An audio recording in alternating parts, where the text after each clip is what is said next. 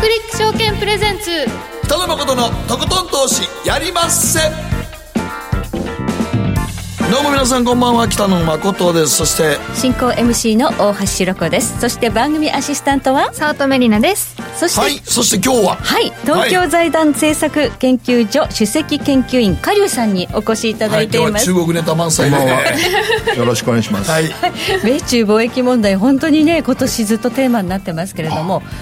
なんかあの2月3月とちょっとね1か月遅れる1か月遅れる遅れるけどそれは交渉がうまくいきそうだから遅らせてるんだって思ってたんですよ、はい。だけどゴールデンウィーク明け、はい私たちが連休明けの最終日に、はいトランプさんドーンひっくり返して、ええびっくりしましたびっくりしましたね。はい株も下がりました。はいはい。これからどうなるでしょう？これからどうなるでしょう？今日どうなはここるでしょうかね。ね深掘っていただきたいんですが、中国今行かれたりするんですか？あのたまにしか行かないんだけれども、はい。い、ろんな批判的なコメントをあちこちで喋ってるもんだから、行ったら日本に戻れないんじゃないのかと心配しちゃうんで。本当ですか？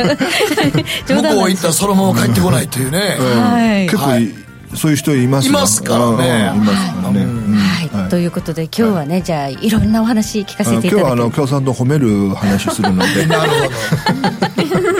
楽しみにしています、はい。そして、えー後半では総実総合研究所調査グループ研究員安田沙子さんを迎えいたしまして、えーアメリカ側からのデータで見る米中貿易摩擦というお話を伺っていきたいと思います、トランプ政権に勝算はあるのか、えそして実際にねあの辛い思いをするのはどちらの国なんでしょうか、ということをいろいろなまあ、で統計を持って、も日本もそんなにね、はい。のほほんと第三者で見てられる状況じゃないですからね。あのちょっと気になるのはあの三菱電機がねあのはい。自由貿易だ、ちょっと経緯を見守るなんていう話してますけれども、どうやら中国製造2025でパートナーシップ契約を結んでいるようですので、ああそうなんや、ええまあ、今はねあの例えばファーウェイとの付き合い、あちこちがこうね、はい。あのやめていますけれども、これ日本企業もどうするんだって判断迫られるところたくさんありますよてねファーウェイの中にも日本企業の部品が絶対入たくさん入ってるわけですよってますよ。たくさん入ってるからそれをだからやめるって言ったら日本企業も逆に言うと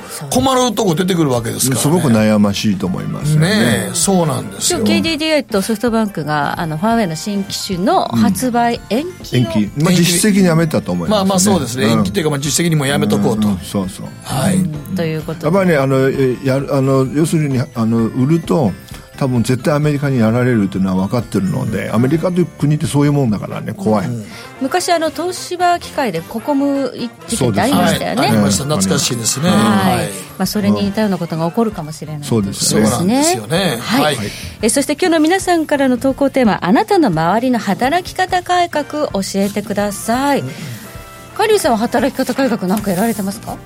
えっ、と僕らのこういう仕事は24時間体制でやらないといけないので、働き方何もないので大体ねこの時間今日は番組ですけれども、家にいるとね大体スポーツから帰ってってそれでニューヨークをずっと見るわけですよ、はいええ。あのアメリカのし新聞もそうだし、ええ。だから本当ねひっくり返ってるような感じ毎日生活してあるんで忙しいでしょうね、うんはいあちこちから取材が入るでしょう、そうですね、はい。連絡も当然夜中にね。うん大体ねあの地球の反対側来るもんだからね。そうですよね、はい。マーケットが大きく動いたらなんで動いたんだとかね何が起きてるんだっていうふうにね。そんなの知らないんだけどね。まあまあそれ言うと身も蓋もない話なんで。ということでね、えーまあ、いろいろ働き方改革 NHK が朝ドラ土曜日の放送休止というのをね来春から発表しているということであるかと思います。皆さんの職場の働き方改革教えていただければと思います。ではこの後誠とひろ子の週間気になるニュースから早速スタートです。北野誠のとことん投資やりまっせ。誠さんより私についてきなさい。わかりました。この番組は良質な金融サービスをもっと使いやすくもっとリーズナブルに。GMO クリック証券の提供でお送りします。誠とひろ子の週刊気になるニュース。さて、ここからは誠とひろ子の週間気になるニュースです。今日一日のマーケットデータに加えまして、この一週間に起こった国内外の気になる政治経済ニューストピックス、ピックアップしてまいります。まず今日の日経平均、ほとんど動いてないですね。ここ何日ももうなんかほぼ動いてない状態ですね。そうですね。えー、今日は10円92銭高、21,283円37銭で取引終了しました。えー、値上がり銘柄945に対して値下がりが1銭飛び97銘柄ということで、まあ値下がりした銘柄の方が多かったんですが、まあ、日経平均は10円高と。さあ、小動きです。ただ、昨日のね、ニューヨークダウは上がっていたんです。197ドル43セント高、25,877ドル33セント。まあ、昨日のニューヨーク高かったってことを考えると、今日の日本市場はやっぱりちょっと力がなかったですね。どどどちらかというと、今、アメリカ、昨日のあの要するに、えー、ニューヨークの時間というと、朝なんです、はい、朝あの、夕方なんですけれども、はい、最後になって、いきなり、やっぱり期待をこうしてですね、こう買いが入ったわけですけど、なぜかというと、はい、今日のこの番組、多分最後出てくるんだけれども、うん、やっぱトランプのあのファーウェイに対する規制っていうのは、やっぱりアメリカでものすごく支持されているんですよね。じゃあトランプさんが暴走しているということではなくて、アメリカの総意になりつつあるということですか？だって、共和党のみならず民主党もそうだし、はいはい、あの一部のそのウォール街のドンの人たちもですね、はい、うん、トランプでよくやったっていうのを言ってるわけですからね。はいそしてまあ3か月のね、あの猶予を与えるから、それまでに皆さんね、いろいろ考えてくださいっていうことで、うんうん、昨日はこの猶予が与えられたから、米株はちょっと戻ったなんて話もあるんで、ね、ただ、あの猶予っていうのは、うん、要するに、ファーウェイがあのアメリカ企業からチップ買っていいというじゃなくて、はい要するにあくまでもシステムのそのアップデートのためにですね、い。いんだけれども、新しい、えー、部品はですね、やっぱり買っちゃいけないそ、そこの規制は一切変えてないので、うん、やっぱりあの、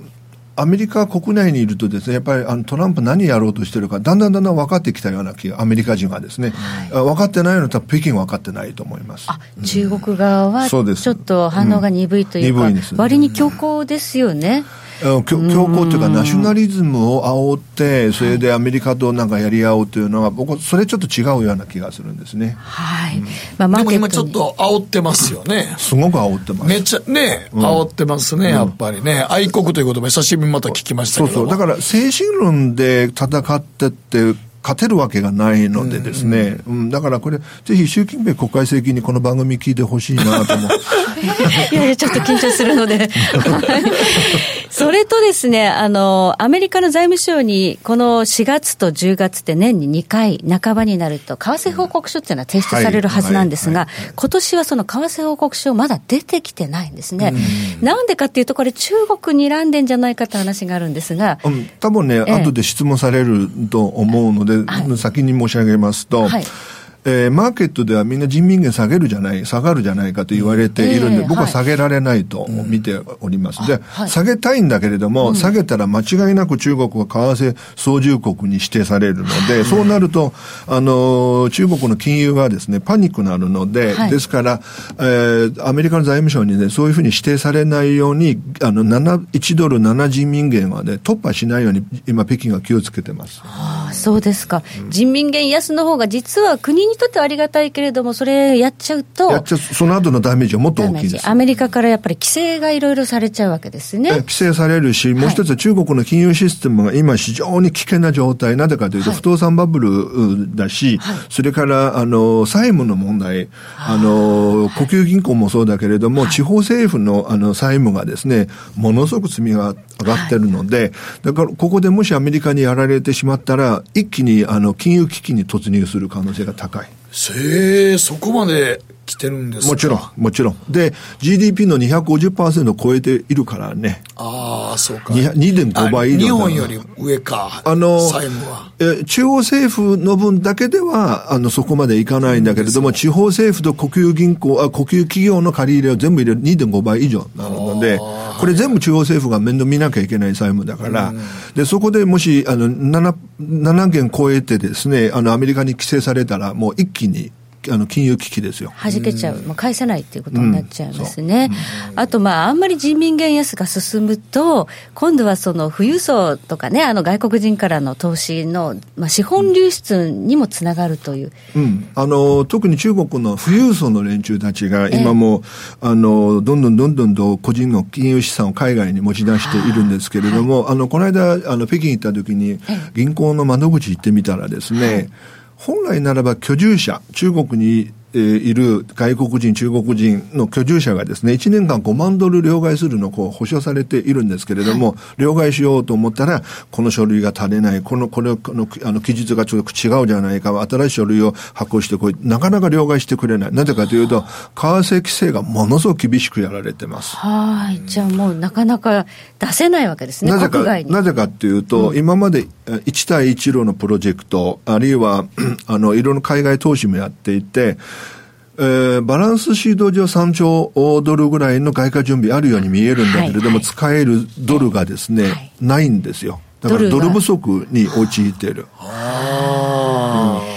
バランスシート上で、そうね、うん、外貨準備は世界一って言われてるんですが、うん、そんなにないんじゃないかだからアセットににはあるんだけれども、はい、実際に流動性としてがないわけですから、あの、だから今日の話のその、えー、メインテーマじゃないんだけれども、僕は中国の1対1路も相当ダウンサイズせざるを得ないと思うね。はい。なるほど。詳しくはまた本編で、またね、はい、じっくりと伺っていきたいと思います。はい、ではここで、えー、りなちゃんがこの1週間気になったニュースピックアップお願いします。えー、今週は時短運動会が広がる廃止論まで飛び出す学校と親の本音というニュースなんですが時短？はい。今あの運動会シーズン春の真っ盛りな中近年全国の小中学校で広がっているのが午前中もしくは昼食時間を設けずに午後の早い時間までで終了するっていう運動会なんです、ね、半日運動会っていうのがねぼちぼち広がりつつあるんですなんでそんなまあ、あの、トンバタキの方が多いのと、あとは、まあ、あの、先生たちも、もうあの、ブラック企業みたいになってますんで、だからそれはもうだからいらないんじゃないかというとこも出てきてて、もう運動会ってまあね、あの、親御さんのためとかおじいちゃんおばあちゃんのためにもあるんですが、またおじいちゃんおばあちゃんも熱中症で倒れやすいっていうのもあって、運動会って木陰ないんですよ。あそうですね。小学校のグラウンドで木陰ないんですよ。そうですね。時間当たりです、はい、そうなんです。だからもう結構なんかみんな見見るのも大変やっていうのもあるし最近もう昨今暑いですから5月でも。もう明日も30度ぐらい超えるって言ってるぐらいですから、そう考えたらもうそんなにねもう早い、なんか一日やる必要あんのかっていうのが結構あるみたいで。そうなんですよね。まあ、あとあの、騎馬戦や組体操なんかももう危なくてないっていう。はい、まあ、あの、リレーとかもあの、徒競走もなんですけど今手つなぎゴール？あ順位をつけないってこと？はい。あとあのもう全員リレーに出るらしいですえリレーっていうのは選手ってね、はい、そう。選ばれるん選ばれし者たちがね、ね、クラス対抗リレーで女子4、うん、男子4とかでやってたんですけど、はい、全員？全員出るんです。な長いじゃん全部終わるの。長いです。長いです、うん、これは何？あの競争させたらダメってこと、はい、まあその順位で優劣をつけないためでもまあ本来なら運動会なんかね、運動の得意なやつが一番花形になるチャンスやねんから、その目を奪ってあげるのはどうかと僕は思いますけどね。そうですよね。勉強できなくても、かけっこ早いっていうんでね、人気に出る、なる、ね、女の子人気あった子もいっぱいおったのに、かけっこ早いだけで。はい。じゃあちょっとね、日本はやっぱそうやってこう、ぽやんとしていく感じっていうのはちょっと心配なんですけど、中国ってでもね、中国すごいですよ。あの、競争心奪うなんて絶対ない。絶対ない。うん、絶対ね、だってもう中国なんかも大学受験とか見てたらもう恐ろしい戦いですから、もうもうもう、もう死活問題ですから。死活問題ですから。僕ら見ててね、日本の、その、体育の中でなんだっけ、ああの、あの子供さん足をね、こう、こう、あの、結んでね。ああ。なんだっけ。はいはい。二三脚とか。ああのゲームって日本しか、日本人しか考えられないと思うね。あの、共に息を合わさなければならない。協調性を。日本人はね、協調性を育てようとする。中国はね、全部ね、あの、個人プレーなんですよ。22人23脚とそんな特番もテレビもやってましたからね。ありましたね。だから中国人はね、サッカー勝てないのね。協調性がないから。ああ、なるほど。で、日本人はね、中国に卓球で勝とうと思ったあの、夢なんで、これ無理なんだよね。これはね、勝てない。あ個人プレーはね、日本多分やめた方がいいと思う。ああ、日本はだからチームワークプレーの方がいいと。もう中国は勝てない。やっぱちょっとね、国民性の違いっていうのはあるのかもしれないけれども。まあでも中国は競争心は絶対植え付けますからね。そうですよ。はい。はい。ということで、誠とひろ子の週間気になるニュースでした。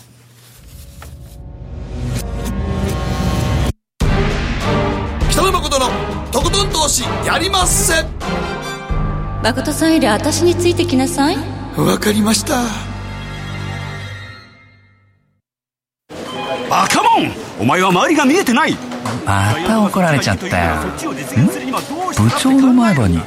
ノリするな。大学生のノリはもう通用しないぞ。はい。ノリをどうにかしないとまずいですね。部長歯にノリついてますよ。もっと楽しくもっと自由に。GMO クリック証券。エミさん。どうしたの？僕最近考えてしまうんです。毎晩月を見上げるたびに僕の将来はどうなってしまうんだろうって。同時に思うんです。この虚しい気持ちに寄り添ってくれる女性がいたら。好きですでよくない？シンプルにわかりやすく。GMO クリック証券。すると川上からどんぶらこどんぶらこどんぶらこって何？桃が流れてくる音だよ。じゃあかぼちゃは？か天ぷらこ天ぷらこかな。鳥は？唐揚げこ唐揚げこパパおやすみ。置いてかないで。頑張るあなたを応援します。GMO クリック証券。北野誠のとことん投資やりまっせ。やりまっせって何語ですか？さあさて、ここからはマーケットフロントラインです。今日は東京財団政策研究所首席研究員、カリさんにお越しいただいています。改めましてよろしくお願いいたします。はい、さあ、今日のテーマは？米中貿易摩擦、中国が見据える着地点とははい。これあの、本当さっき大橋さんが言ったみたいに、うん、なんか3月ぐらいの時はなんか着々と進んでる感じで、マーケットはもう、ものすごい安心感に包まれた時ありましたよね。はい、はい。あれはですね、はい、あの、去年の12月の末ですね、習近平国家主席が、あの、その自分のブレーンの龍閣という副総理を通じて、アメリカに、えー、あるメッセージを送ったんですけれども、交渉の時にですね、あの、いろいろ、えー、妥協するんだけれども、時間が必要だと、うん、あの、国内法整備とかルールのもあるし、うん、せせ説得しなきゃいけない長老がいるので、あの、3ヶ月、あの、ワンクォーター、えー、もらいたい。はいそれを聞いたトランプが、じゃあ、あのー、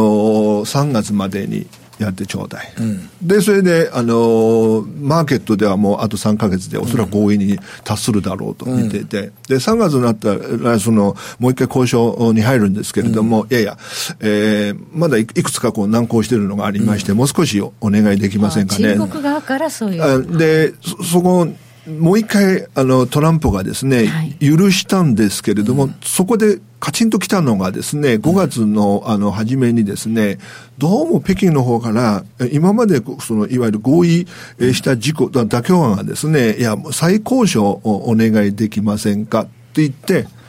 明らかにこれ時間稼ぎと、はい、あの、バイデンのですね、あの、登場待ってるじゃないのかって言って、うん、あの、これ以上も待てないで、それで5月、東京の時間で5月の6日の午前中のあのツイッターになったわけですよ。はい。うん。トランプ大統領ね、バイデンとの交渉をね、あの従ってるんだなという、ね、そう要するにあの、選挙に近づくと、トランプ大統領にとって不利になるだろうと、北京かけてたんだけれど、はい、見抜かれた。はい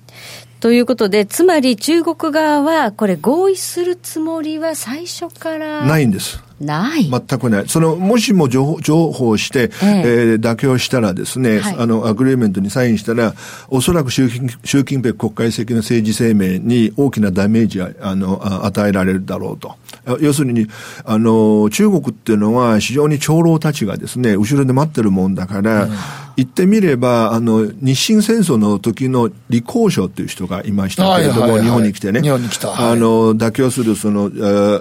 グリーメントにサインしたんだけれども、うん、だから、ああいうような形でサインしたらですね、多分ね、ひっくり返されるんですよ、習近平政権。はいはい、絶対に多分ね、合意しない。はあ、共産党内部ではもうと絶対にそれは飲めない、うん、中国の文化にはそういうのは多分ないはずですから。いや、これほんなら落としどことしてっていうよりも、うん、ずっと先延ばしを延々とやるこ、やるつもりやったんですか？先延ばしをしながら、はい、あの、アメリカの製品、商品を買うと。貿易不均衡が問題だから、はい。で、飛行機を買ったり、ね。トウモロコシ、大豆を買ったり、ええ。ガスを買ったり、まあ、肉も買うよと。そう、あの、たくさん買うんだけれども、でも、あの、これ誤解あって、本物がそこじゃないんですね。はい。さっきの、その、ファーウェイの、いわゆる技術の問題でしょ？知財権だとか。まあ、まあ、知的財産権ですからそう。あと国有企業への補助金、あの不透明だとか言って、でもと国有企業への補助金もしやめたら共産党の存在ができなくなっちゃうんはいですよね。それはもう支持基盤っていうか、まあ、基盤ですからね。そうそうそう。国家資本主義ですね。そうです、はい。ですから、すべては多分共産党として飲めない。でも、えー飲む飲むと言いながらの飲まないんですよ。これが、まあ、あの、見抜かれてしまった、まあ、残念ですけど。これね、あの、ちょっと僕思ったんですけど、はい。トランプ政権になって、トランプさんがこれやり出した、今やってるんですけど、あの、オバマの時はこれどうやったんですか？オバマの時は強く言わなかったんです。はい。何人も。あの、要するに、えーえー例えばトランプ、あオバマあ前大統領がですね、北京訪問するときに必ず中国は飛行機を250機買うから、あの、大豆さらにあのな何百万トン買うので、そ、そこで慰めながら、で、後ろに、あの、シアトルのそのビジネスマンたちがですね、こう、こう、こう、もてなしをするのでですね、はいはい。それで何とかして乗り切ってきたわけですよ。でも、このトランプというビジネスマンがそうはいかないので、はいはい。なかなか残念ながら北京にとって怖いですね。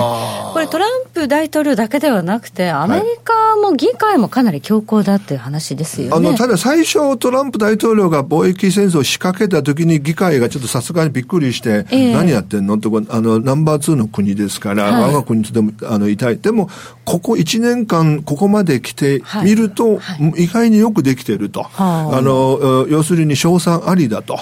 で、なぜかというと、僕はやっぱりこのチームがね、やっぱすごく、すごくよくできてます。あの、ライドハイザーがですね、はい。あの、リードをしながらも、無入心という柔らかい、あの、鳩派がいて、でも、後ろに、その、えーやめたんだけれども、バノンというのがですね、ね。あの、シナリオを書いた人が。だから、たくさんの、この、この有力者がいて、中国側はね、たったの一人なんですよ、龍角っていうの。だから、勝負する相手じゃないわけですから、だから、アメリカは今回すごくよくできてると、褒めざるを得ない。なるほどね。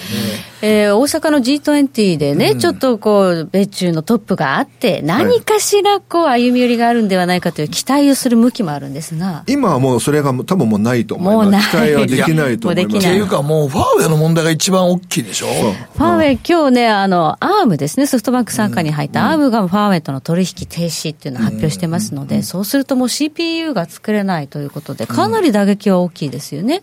アメリカの同盟国の企業は多分いずれも全部あの辞めるはずです。でずはい、あの、一言言わせていただきたいのが、僕中国人なので、中国の立場に立って言うと、中国は、えー技術の強国にするっていうのがですね、今回で最大のチャンス、あの、なくしたんですよね。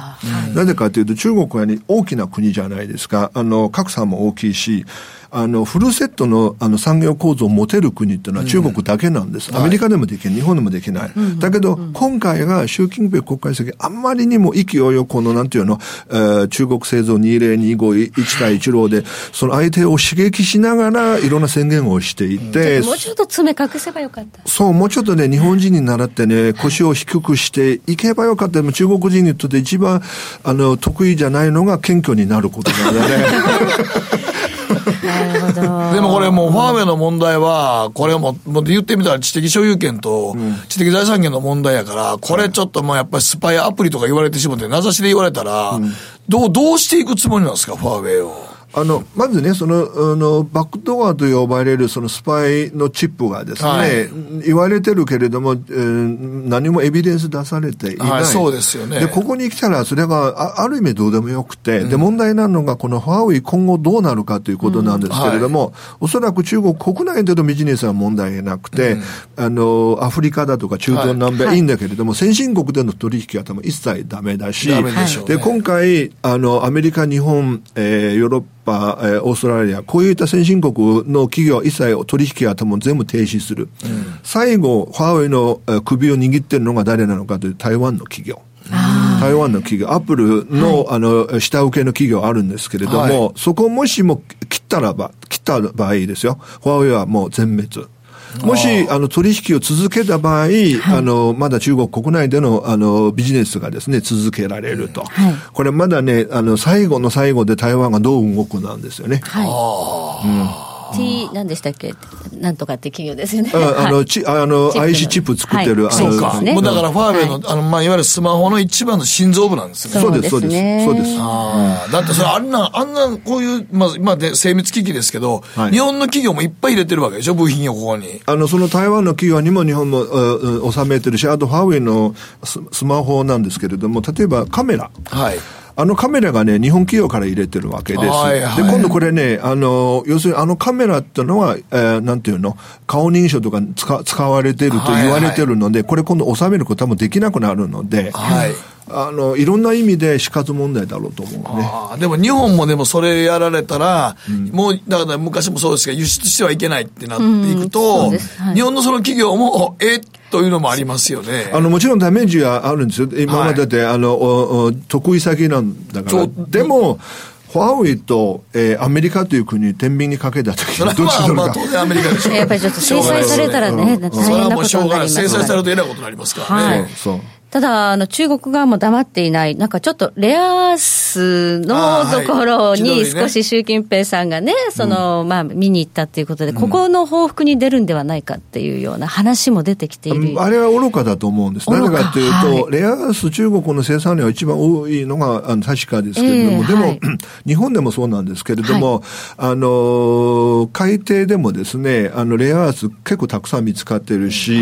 ですから、あの、レアアース売らないからといってアメリカを困らせるというのは僕は最終的にできない。むしろ今度、あの、アメリカの方がさらに報復してくる可能性が高いわけですから、ここでむしろ、あの、出口を探探した方が一番中国にとってはベストだと思いますね。はい、報復するんではなく、うん、何か歩み寄り、話し合いでできる。なぜかというと、うん、この二つの国の国力比較したときに、うずらの卵とダチョウの卵ぐらいの、あの、格差があるわけですから、ぶつけたら、もう勝負最初から分かってるよね。うん、だから勝てない戦争はね、しない方がいい。もちろん戦争は一番しない方がいいんだけれども、もどうしてもしなきゃいけないんだよ、はい、勝てない戦争絶対やめた方がいいと思います。はい。ただし、えー、まあ。中国側の、じゃあ、落としどころはどこになっていくんですかね？ね中国側の落としどころは、要するに妥協はするんだけれども、はい、あの、報道はしないでほしいと。あの公開しないでほしいと。中国国内のナショナリストたちはいっぱいいるので、はい、で、アメリカがですね、あの、ライドハイザーたちはね、約束してるんだけれども、うん、報道しない。でも、トランプという人はすぐツイッターに書いちゃうもんだから、それが、だから落としどころがないわけです。あ自分の手柄はアピールしたいタイプですもんね。そうそうそうまあこんだけね、もういきなり、うん、もういきなりなんか 別に広報マンもスポークスマンもトランプ大統領が一人で自らやってしまうので。そう。それがなんか中国の北京からすると一番警戒しなきゃいけないポイントなんですよ、はいはい。だってそれをやられると、まあまあ言ってみたら、落としどころとして中国が全部飲んでやってるけど、国内的には俺たちはアメリカと戦ったよとちゃんとええとこやったよと言いたいわけですよね。ておいて、だけど、夜になって、あの、トランプ大統領がツイッターで、実は全部情報してくれたって言った時、習近平政権がひっくり返されちゃうからね。はいはいやっぱりそれも無理ってことですね。それはまあね、安倍さんとの時来た時も、安倍さんとやったそうね、あれもなんか、安倍晋三あの5月までに全部決めようぜって言うと、いや、それはちょっと。しかも日本がいきなり、いきなり言いましたからね。確かにね、あの、日本がアタックって言ってるのに向こうでね、FTA だって言っちゃったり。とか、分かれちゃうから。もうね、僕ツイッターつぶやいてますけど、FTA、日本は心臓は飲むみたいなこと書いてましたからね。だから、トランプ大統領としては非常に交渉するのには、交渉しにくい相手であるそうですね。まあ普通は大体こんなんは穏便にとか隠密裏に物事を進めていって、共同声明だけ出すもんなんですけど。あの約束守らない人だからね。ちょっとね、どのシナリオも非常にこう難しい習近平さん追い込まれている。もう一つね、ちょっとあの、さっきレアアースの話ありました。うん、もう一つ市場で騒がれてるのが、あの、米国産いっぱい持ってるので、それをちょっと切り札に使うんじゃないのかな、なんていうような指摘もあります。えっと、今中国の財務省、財政部と人民銀行の総裁の、大体この二人知ってるんだけれども、はい、そこまで愚かじゃない。ですから、はい、あのー、この国債、米国債を売った場合のダメージ、自分に対するダメージってあの予想できるわけですから、はい、あの一部ね、評論家の人はこれ面白おかしく言うんだけれども、ね、僕は、あの、多分ね、えー、ないんです。もしあったらですね、この、それこそ、あの、債務危機がまた起きるし、あはい、あの、どうだろう、あの、ドルも円も、その為替がね、もう予測不可能なぐらい、あの、大きな変動、ボラティリティ大きくなるわけだから、中国の人民元もどうなるか分かんないぐらいですから、僕そこまでの最悪のシナリオとも考えなくていいと思うのね。積極的な売却はないにしても、再投資分を少しずつ減らすぐらいのことはあるかもしれないですね。あの、この問題の背後にあるのは、はい、おそらくね、ドル不足なんです。だから外貨準備がね、名目上、うん、バランス指導上3兆ドルあると言われているんですけれども、はい、使える金がない。はい、そこで、あの、一部、あの、米国債売却するという声が出てきますけれども、大規模にですね、あの、国債売るっていうのは多分ありえない。制裁とか報復の意味ではありえないということですね。あの、調整するため、長寿調整するために、少しは売るかもしれませんけれども、大きくは、あの、アメリカに対して、その、意地悪するような売り方っていうのは多分できない。はい。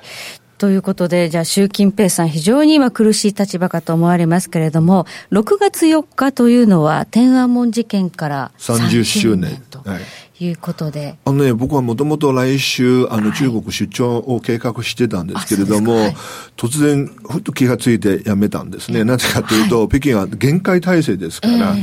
あの、日本から私みたいに入っていくとですね、どうなるか、本当に、あの、別に逮捕されるとじゃないんだけれども、えー、あの、いろんな不確実性あるわけですから、で、今年30周年という、あの、難しいタイミングなので、なお、えー、そこは米中貿易戦争があったり、はい、ですから、あのー、よく言われるんだけれども、9のつく年っていうのは中国にとって非常に難しい年だと。いろんな、2019年。ああの、9の、19年でしょ、はい、?89 年も30年も、あ30年もそうですね。なんかいろんなハプニングが起きると、はい、あいろんな先生から言われるわけです。はい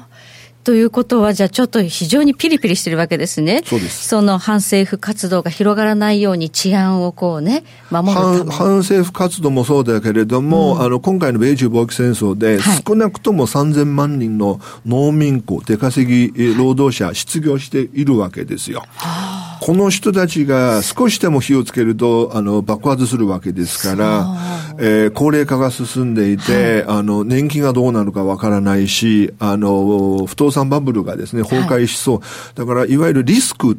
リスク要因っていうのは、いっぱいあるわけですから。あちこちにありますね。そう、はい、どこで爆発するかわからないというのは2019年、今年です。はい。しかもね、中華人民共和国70周年創立の。10月1日、えー、70周年。イベントも多いんですが、はい、中国追い込まれてきました。はい、あの、まあ、いろいろね、あの、落としどころを模索するの大変かと思いますけれども、うんカリュウさんはこれどうなっていくと思いますか？この両国の争い、そしてマーケット。えー、まず、えー、その前に中国の経済、今年は相当、はい、えー、減速すると。まず見ていいと思います。もちろん、公式統計がね、どういうふうに発表するかは 我々は あの、わかりませんけれども、もでも実際にもうちょっと減速してますよ、ね。もう相当下がってきているので、あえー、あの、あの、1年通してみると、どうだろう、3%に達せばいいぐらいですよ。だからもっと下がるはずです。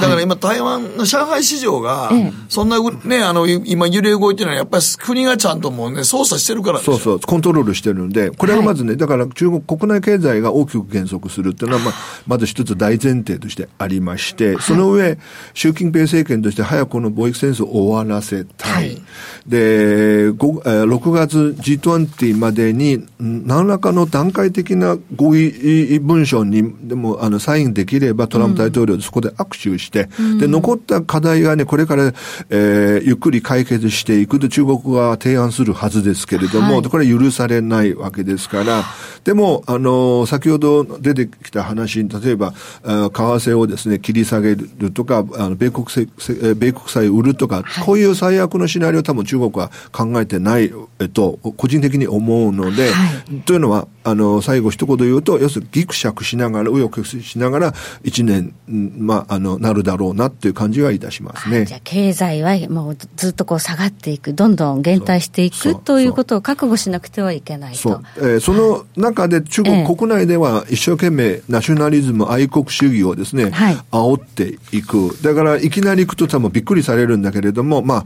それは中国独特の空気感の中で、習近平政権が、あの、維持していくわけですよ。はいということでね、あの、これが世界経済にどのような影響をもたらしていくかというと、あんまり良くないですね、やっぱりね。世界経済よりも日本経済に与える影響すごく大きいと思うんですね。はい、ピークの時に日本企業は中国に、えー、2万5千社作ったんです。今はね、1万9千社、6千社消えたんだけれども、はい、えー、全体的なそのサプライチェーンがですね、多分大きく変わります。で、ベトナムが今、景気がものすごく好調なんです。カンボジアもそう。なんでか中国から逃れる、逃れてる企業はみんなあっち方面に行っているので、ね、そう。だから、日本の大企業はみんなそのサプライチェーンをどう再形成するか各社が検討しているところなんですね。はい。ここまでカリュさんに伺いました。ありがとうございました。ありがとうございました。北野誠のとことん投資やりません GMO クリック証券の CFD では日本225や米国30など世界各国の主要な株価指数、原油や金などの商品、レバレッジ ETF、リート ETF、外国株など世界中の金融資産を買いからも売りからも手数料無料で手軽に取引することができます。今まで気になっていた世界中のあの指数、あの銘柄、あの商品に投資ができます。パソコンからスマートフォンまで高性能なトレードツールも魅力。CFD も GMO クリック証券。GMO クリック証券株式会社は関東財務局長金賞第77号の金融商品取引業者です。当社取扱いの金融商品の取引にあたっては価格変動などの理由により投資元本を超える損失が発生することがあります。お取引をする際は当社のホームページや契約締結前交付書面にて手数料などの諸経費及びリスクについて十分ご確認ください。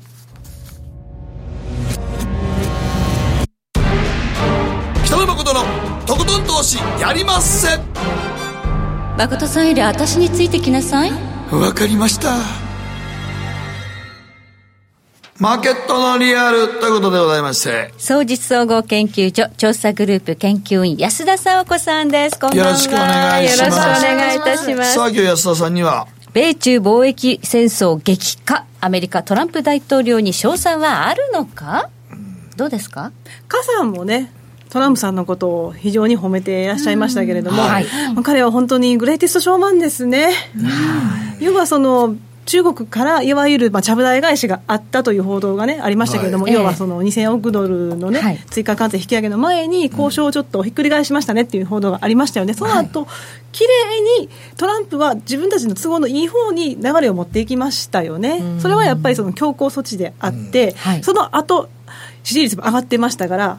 アメリカの国民も対中に強硬な姿勢というのを認めてるということになって、ちょっとそれでまた3000億ドルに対象っていう話にね、まあ、上がってきてるところでございます。ですよね。結局これ、ほぼすべてになってしまいます。はい。で、あの、フワウェイの話もありましたけど、ええ、あれもシステム全体の話になってきましたね。監視カメラの中国の企業のハイクビジョンですか。それも対象にするという話になっていますので。ブラックリスト入りですね。はい。なので、そう考えてみると、やっぱり今後の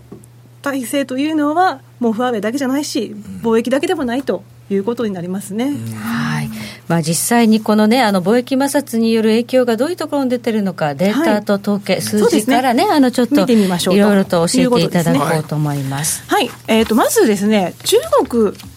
調査がないという話、まあ、つまりアメリカの方がもしかすると、都合のいい話なんじゃないかということ言われてますけども、はい、どういうことかと言いますと、いわゆる中国の、えー、貿易収支に占める黒字ですね、アメリカの黒字、はい、これ、全然違うんですよね、はい、えーと、1ペ7ページですね、見ていただきますと。はい貿易収支、まあ、貿易黒字に占める米国のこの黒字っていうのはもう87.4%を占めていて、中国の貿易黒字ってほとんどアメリカがに稼いでもらってると、稼いアメリカに稼がせてもらってると、アメリカがいいお客さんなんですね。いいお客さんなんですね、まあ、めちゃくちゃいいお客さんですよ。ね。になってるわけですよ。で、大体その輸出で見ると19.3%しかないんですけど、お客さんとしてはこれだけの黒字を稼がしてもらってるということで、中国にとっては準輸出という意味で GDP の押し上げ効果になっていたっていう話なんです。で、かたや米国はというと、えー、中国のその輸出っていうのは米国の中で7.3%しかないので中国の輸出が多少減ったとしてもまあそんなに影響ないですねって話になるわけですね。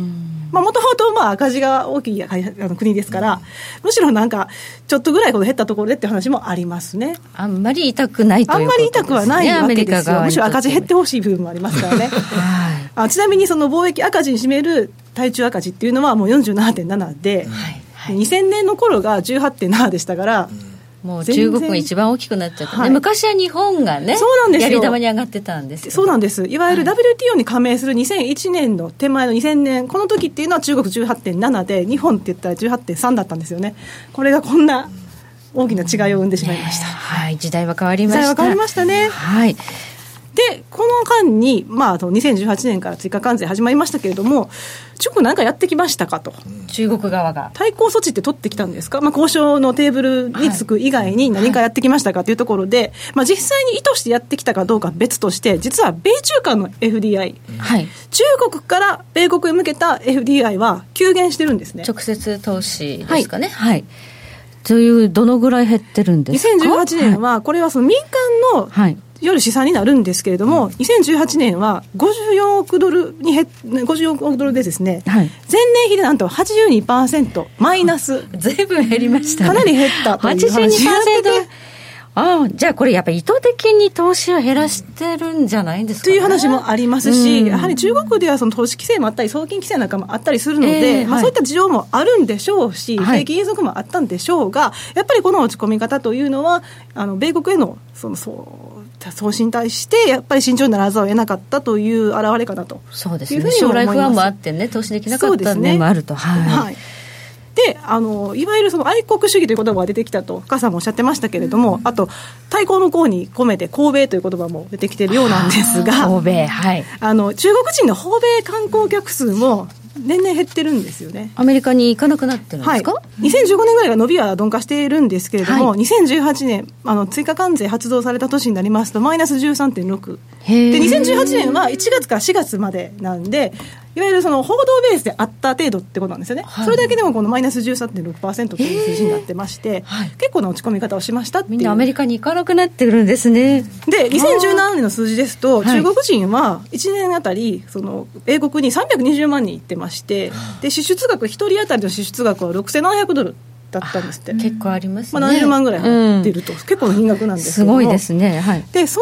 れでまあ、全体的なそのパイというと、まあ、188億ドルなんで、まあ、GDP20 兆ドルですから、それから比べたら大したことはないんでしょうけれども、はい、やっぱり小売業者とか観光業とかね、ねああいったところに打撃があるので、はい、まあ、そういったところもあって、この追加関税措置発動した後に、そういった観光業界だったりですとか、小売業界というところが反対をしているということになります。こういうところに影響はじわり出てきている、ね、ということですね。はい、はいで今回出てきたその対中追加関税の第4弾、はい、3000億ドルとか3250億ドルとかいろいろ言われてますけれども、はい、これあの試算してみました。はい、で、えー、どの、まあ、セクターというか、一番その打撃を受けるんですかというところで見てみると、はい、赤字でですね8ページ目の赤字であるんですが、はい、繊維とアパレルそれから機械電気機器、うん、この2つっていうのが中国比率が高いので、はい、ダメージが大きいんじゃないかというふうに言われています、はい、え今回その試算した中では3295億というドルという試算になっているんですけれども、えーその中の割合で繊維とアパレルっていうのは11.7%ありまして、はい、で機械電気機器っていうのはもう53.7%で圧倒的。ここにスマホが入ってくるんですよね。スマホですとか、はい、まあ、あの送信機だったり、はい、携帯関連ですね、っていうのが入ってきます、はい、影響はやっぱりこう民間の消費者レベルにまで落ち込んでくるそうですね、なおかつこの2つの業種は2つとも中国への依存度が高いので、えー、30%以上あるんですね。はい、というところで、やっぱりその影響というのは、まあ、家計にも及ぶかもしれないと言われているゆえんです。そうですね。はい。はい、そうすると、はい、えー、影響がどの程度こう現れるかというところですね、はい、まずはその機械の電気機器こちらの影響から見ていきましょう。IMF が米中両国間でそれぞれ25%の追加関税を全品に貸した場合どうなりますか？っていう試算を。双方がです。双方ね。はい、はい。どうなりますかという試算をやりましたと、はい、ここで見てみると、今までその機械と電気機器っていうのは、中国が22.1%シェアを一番持ってたわけですよ、うん、1位だったんですね。でもこれが試算によると、11.5%まで下がって、4位に落ち込むというふうに言われています。はい、で、代わりにどこが1位になりますかって話ですが、はい、やっぱり東南アジア。ですね、受け皿は東南アジア、特にどこの国やっぱりベトナムというところが、はい、出てくるのかなというふうに思われます。はいこのチャートがね、ちょっとこう棒グラフで出てきてますね。はい、はい、そうですね。で、ちなみにメキシコもですね、はい、まあ、漁夫の利を得ると言われてるんですけど、まあ、これはその東南アジアもそうなんですけど、やっぱり中国の労働者よりも賃金が比較的安いということで、はい、特にメキシコなんかは2011年の数字によりますと、メキシコの労働者の方が賃金が中国人安いと。えー、もうそうなんですか？という話も出てきて中国の労働者のね、お金、賃金って全部ですね。上がっちゃったんですね。はい。そうですね。もう上がってますからね。今、やっぱり東南アジア行ったらもうブラジルとかやっぱそっちの方に行きますもんね、やっぱり。という事情もありまして、はい、であのベトナムなんかで言いますと、携帯電話の輸入額、これはあの米国への輸入額ということですが、うん、もうドキドキと伸びてきていまして、はい、でシェアで見ますと、はい実は2019年の3月、直近の数字で言いますと、はい、34%まで上昇してますと、一時期、中国がもう92%ぐらいありまして、はい、これはあのいわゆる追加関税なんかを懸念した駆け込み需要もあったと思うんですけど、はい、その時は92%、年末ぐらいにあったんですが、今となっては58%、はい、結構下がってきてて、はい、その陰で台頭しているのがベトナムということですね。ベトナムは大注目ということですね、これ、ね、景気もいいという話がありますからね。景気もすごいいいらしいですからね。フィリピンですとかね、利下げしたり、オーストラリアも利下げかっていう話の中で、一人勝ちしてるような状況ですね。もう今、観光客もすごい増えてるんですってね。あそうですか。ベトナム行った人に話聞いたのなんかもう今、ベトナムすごい、ハノイはものすごいもう、なんか綺麗し、はい、昔のイメージ全くないって言ってましたもん。ハノイは羽振りがいいんですね。素晴らしい話です。はい。これが電気機器への影響ですね。そうですね。はい。では繊維アパレルには。はい繊維アパレルあの機械電気機器に関してはちょっと中国の話をさせてもらいましたけれども、はい、えー、次繊維アパレルになりますと、まあ、アメリカの小売業がどういうことになるかっていう話をちょっとさせてもらいますね、はい、で、えー、バンコブアメリカの試算では小売業はこの追加関税の影響でえー、関税を相殺するにあたって2.3%値上げしなきゃいけないっていうふうな試算が出ています。値上げしないとやっていけない、ね、やっていけない。同じ今の利益をキープできない、はい、利益率を確保できないっていう話なんですね、はい、とは言われるものの本当にできるんですかねっていう話がありましてやっぱり小売業って今、アマゾンですとか、オンラインの台頭が多いじゃないですか、最近でドレスバーンが破綻しましたっていう話もありましたし、結構好きでしたけどね、女性もので、ね、ワンピースですとか、ドレスを売っているね、チェーン店がして。郊外なんかのモールに入ってるんですけどね、割とリーズナブルでね。はい、リーズナブルなんです。はい。で、結局でもそういったところって値上げができないからというところもありますし、はい、実際その CPI の品目別動向を見てましても、服飾って緑色なんですが、えー、っと、10ページ目ですね。実は最近下がってきてるんですよね、前年比で。あれ全然ここはインフレじゃなくてデフレじゃないですか。逆にそうですね。伸びが鈍化してきててもマイナスになってる状態で、はい、まあ、ちょっとさっきお話ししたこう IT 機器サービスっていう言い方はしてますけれどいわゆる携帯関連っていうのはまあ逆にちょっとしっかりしてきてるということなんですね。じゃあもう洋服はいくらでも安いのあるから値上げちょっと難しいってことですか？あともう一つはやっぱりその、はい、付加価値という意味で見ると別に中国製じゃなくてもいいですよねって話になるじゃないですか、はい、確かに中国依存度高いけれどもバングラデシュもあるとか、まあ、その人権問題とかあるので、うん、まあ、そこも加味しながら見ていかなければいけないんですが、うん、必ずしも中国の特殊性があるわけではないということで、移転もできますよね、っていう話なんですね。なので2.3%値上げしなければいけませんという試算はありますが、できるのかというところと、小売業もシフトできるんじゃないですかっていう話があります、はい、そうすると、この第4弾にまでね、あの関税合戦が広がると、いよいよインフレが来るんじゃないかっていう指摘もあったんだけれども、そんなこともないんじゃないですかって話で、そんなこともない例えば洗濯機って、かなりあの洗濯機のね、関税引き上げによって値上げされたって言われてまして、一部では20%っていう話もありましたけど、確かに CPI で見たら4%近く上がってます、はい、だけど、シェアってね、0.01以下なんですよ。あそかなり低いんで、全然反映されないんです、ね、ほぼ、ほぼ何もだからな いようにしたし、ね、出てこないんだ。出てこないよ。出てこないんですね。で、まあ、家電でいうと、その IT 関連の機器っていうのが、CPI の1.3%ぐらいあるんで、まあ、ちょっとここは立ち上がってきたらという話もありますが、アメリカ人も今、スマートフォンの買い替えがかなり遅れてきてるんですよ。もともとやっぱり日本みたいに、携帯経済の会社が2年縛りをなくして、それでその携帯を買えるようなインセンティブを与えてましたけど、そういうのがなくなってきてるんで。携帯も昔に比べてなんか高くなってるし、ね、高くなりすぎたところもあるので、なかなか買い替えもできないし、サイクル長くなってるんですね。はい、なので、ここも値上げできるのかなと、まあ、なんか一部の試算では、iPhone も150ドルぐらい上げないといけないんじゃないかっていう話はありますが、はい、ちょっとその需要とマッチしないんじゃないですかねっていう話になりますね。はいなので、いわゆる物価上昇による景気下押しというのもちょっと考えにくいのかなというふうに思われます。あと、ドル高だったらね、はい、そのあたりもインフレというのは操作されますし、ね、まあ、為替で操作されちゃう部分ありますからね。はい。はい、という話で、だからちょっとやっぱり、米国の景気下押しっていうのは、後半マインド止まるんじゃないかっていうのは、こういう事情がありますと。はい。えそしてこの第4弾に医療用品っていうのは入ってないんです入ってませんね、はい、あのレアアースもそうですけど、医療用品、実は入っていません、はい、まあ、これはやっぱりあのアメリカの、ね、医療関連支出が他の国と比べて突出して高くて、はい、トランプさんは一般教書演説でもずっと言ってましたけれども、薬価引き下げ、薬価引き下げってことを言ってたじゃないですか、ですから年初来なんかでもヘルスケアセクター、かなり売り込まれてましたけれども、まあ、そういったところがあるので、どうしてもここは上げたくない、再生も考えなきゃいけない、っていうことですね。はいじゃここが公約に入ってる部分だからね、ここはね、値段が上がらないように外してあるのかな年間の一人当たりの医療関連支出、1万100万超えますからね。いや高いですね。日本いくらだと思います？日本は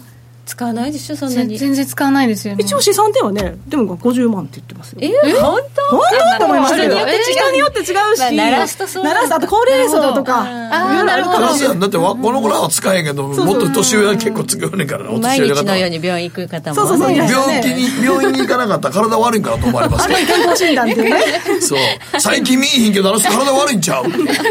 病院の待合室で喋ってる会話ですから皆さん。そうそうそう。というパターンがあったりするんで実は高いかもしれないんですよ。ということで、全然違うわけですね。まあ、だからこのあたりも考えると、やっぱりここは上げていけないし、うん、まあ、医薬品ってまだ特殊な、ね、産業ですから、はい、前も申し上げましたけれども、政府が介入して価格っていうのを、まあ、抑えられないところもあるので、ここでなんとかトランプさんを抑えたいというところで、こちらを下げた、除外したんじゃないですかっていう話ですね、はい、そうすると、意外とアメリカの打撃は大きくないだろう短期的にはそこまで大きくないと考えています。ですかね。はい、で、はい、IMF の試算で見ますと、1年先どうなりますかっていう話で、えー、米国に対してはまあ0.3%ポイント下がるぐらいでしょうと。はいでそうなりますと、2020年の米国の、まあ、成長率の予測っていうのが1.9でしたから、まあ、1.6ぐらいにしかならないんですねっていう話ですね、まあ、単純に当てはめると。で、かたや中国はどうですかというと、1.2%ポイント下がると予測してましたから、これも単純に当てはめたら4.9%。ということで、うん、もう6%ぐらいかけ離れますねっていう話ですね、はい、はい、やはり中国の方がまあダメージは大きいだろうということですね。ね。はい、はい。まあ、ダウなんか見てましても200日移動平均線しっかりしてますしね意外に崩れないんですよね、ね。米株ってね、不思議ですけれども、ね、まあ、でも今こうやって改めて見ていくと、やっぱりアメリカそんなにダメージないってことですもんね、結論的に言うとね。言うとはい、ただ、まあ、長期化するとどうかなっていうだけのことですもんね。そうですね。長期化した場合はやっぱりその中国と同じぐらいのダメージが出るんじゃないかと言われてまして、うん、まあ、マイナス0.5%ポイントっていう話ですね。ねはい、はい、ここまで安田沙子さんに伺いました。ありがとうございました。ありがとうございました。北野誠のとことん投資やりません。誠さんより私についてきなさい。わかりました。占えましたぞあなたの未来。えどんな？あなたは努力次第で大きな成功を収めます。ただし野菜中心の食事と早寝早起き適度な運動をして健康なんだよ。母ちゃんのセリフと一緒じゃん。未来は自分で切り開く。株式 FX は GMO クリック証券。あらっしゃいご注文どうぞ。うーんと大盛りラーメンにトッピングでチャーシューコーンメンマ海苔それに味玉白髪ネギね。あバターとワカメも。全部のせ一丁。シンプルにわかりやすく。株式 FX は GMO クリック証券。ねえ先生好きって10回言って。それ10回クイズでしょ。いいから。じゃあ好き好き好き好き好き好き好き好き好き好き僕も先生好き。え？もう。思わず笑みがこぼれる。株式 FX は GMO クリック証券。さてここからは皆さんからいただいた投稿を紹介していきます。今日のテーマあなたの周りの働き方改革。はい千羽鶴 CK さんから働き方改革で残業が減ってしまい大迷惑です。迷惑？上司も会社からあの言われてるので働き方改革の一環といって残業しないようにきつく言ってくるんですが、はい、結果的に残業代が減って収入が減ってるので、早くもし会社を退社したとしてもお金がかかることはできず、結局余暇レジャーとかを楽しむことはできません、うん、なんか働き方改革って言いますけど手のいいコストカット手段のような気がしますとなんか住宅ローンの計画あこれもう住宅ローンの計画狂ったサラリーマンの方めちゃくちゃ多いらしいですよ、ね、残業代も込みで返済計画を立ててたほんでねあの副業制って言うんだけどそうやったら残業した方がええやろといつも思うんですけどね。ね、あれなんかものすごく矛盾したこと言ってますよねあれね。はい、はい。続いては、はい、こちらのりさんからで働き方改革自営業ではありますが意識意識して朝方になるように改革中です IT 関連の仕事なのですがどうしても夜型になりがちなんです。なかなかきっかけがなかったのですが世の中の時流を利用させてもらっています。朝早起きしましょうか、ってことですね。はい、はい、うん。早起きまあ今でもちょっとまだ、ね、何年何年も結構前からもうなんか朝活とかも結構定着してきましたもんね僕も朝の8時からなんか出社前の株式投資講座っていうのいっぺん丸の内でやったことありますよ。そうやってるんですよ。大手町とか丸の内あたり。そう僕も 8, 8時から8時45分まで。それで僕のを聞いてメモしながら皆さんそのまま出社してはりましたけどね誠さんが講師やられた講師で。朝活講師で。そんな爽やかな場所で。爽やかな場所って 俺はどんな場所で？俺は廃墟とかそういうなんか心霊スポット系で講演するあかん。すいませんな。丸の内やらせてもらって。すいません。あそうですか、はい、はい、続いてはえ月丸さんからいただきました。うちの会社ではこの4月から週に1回自宅でのテレワーク日が設けられました。満員電車に揺られることもなくメイクも適当でいいので楽なんですがなんとなく気分が仕事モードに切り替わりません。やはり通勤するという行為はそれなりにやる気スイッチになるのでそういったことも働き方改革では考慮してほしいような気がします。お家でパジャマのままだったりするとね。さっきのね残業代の話ありましたけど、うん、それによって女性はかなりコストダウンできるわけですよ。会社用の洋服と週末用の洋服分けなきゃいけないんで靴とかね化粧とかね、はい、そういう意味ではいいかもしれませんけどね。今だからそういうなんかコーディネートした服を送ってくれるサービスできてやってますよね。あはい、あれなんかすごい OL の方に好評らしくて、はい。はい、仕事場行く時の服とプライベートの服分けてるのに、ね仕事場行くの服をこんなん出てコーディネートしてもらったらそれを送り返したらまたすぐ来るからって。そうそう。しかも安いんですよね。安い。割と安い。一月なんか8000円か1万円ぐらい。1万円程度なんで。程度なんで、それを結構やっててそのもうオフィス用の服にしてる人も結構いますからね。クリーニングしなくてもいいですしね。そうなんですよね。ああれ洗って返さなくていいいいんです、うん、そのまま送り返したら次来るということです、はい、便利ですよ。あお仕事柄。いや私もいっぱい物必要ですよね。のクローゼットも本当に怒られて家族に、はい、捨てろって言われるので断捨離しろ捨てましょう。はい、はい、え時計の針は11時26分45秒。回るところです。北野誠のとことん投資やりまっせ。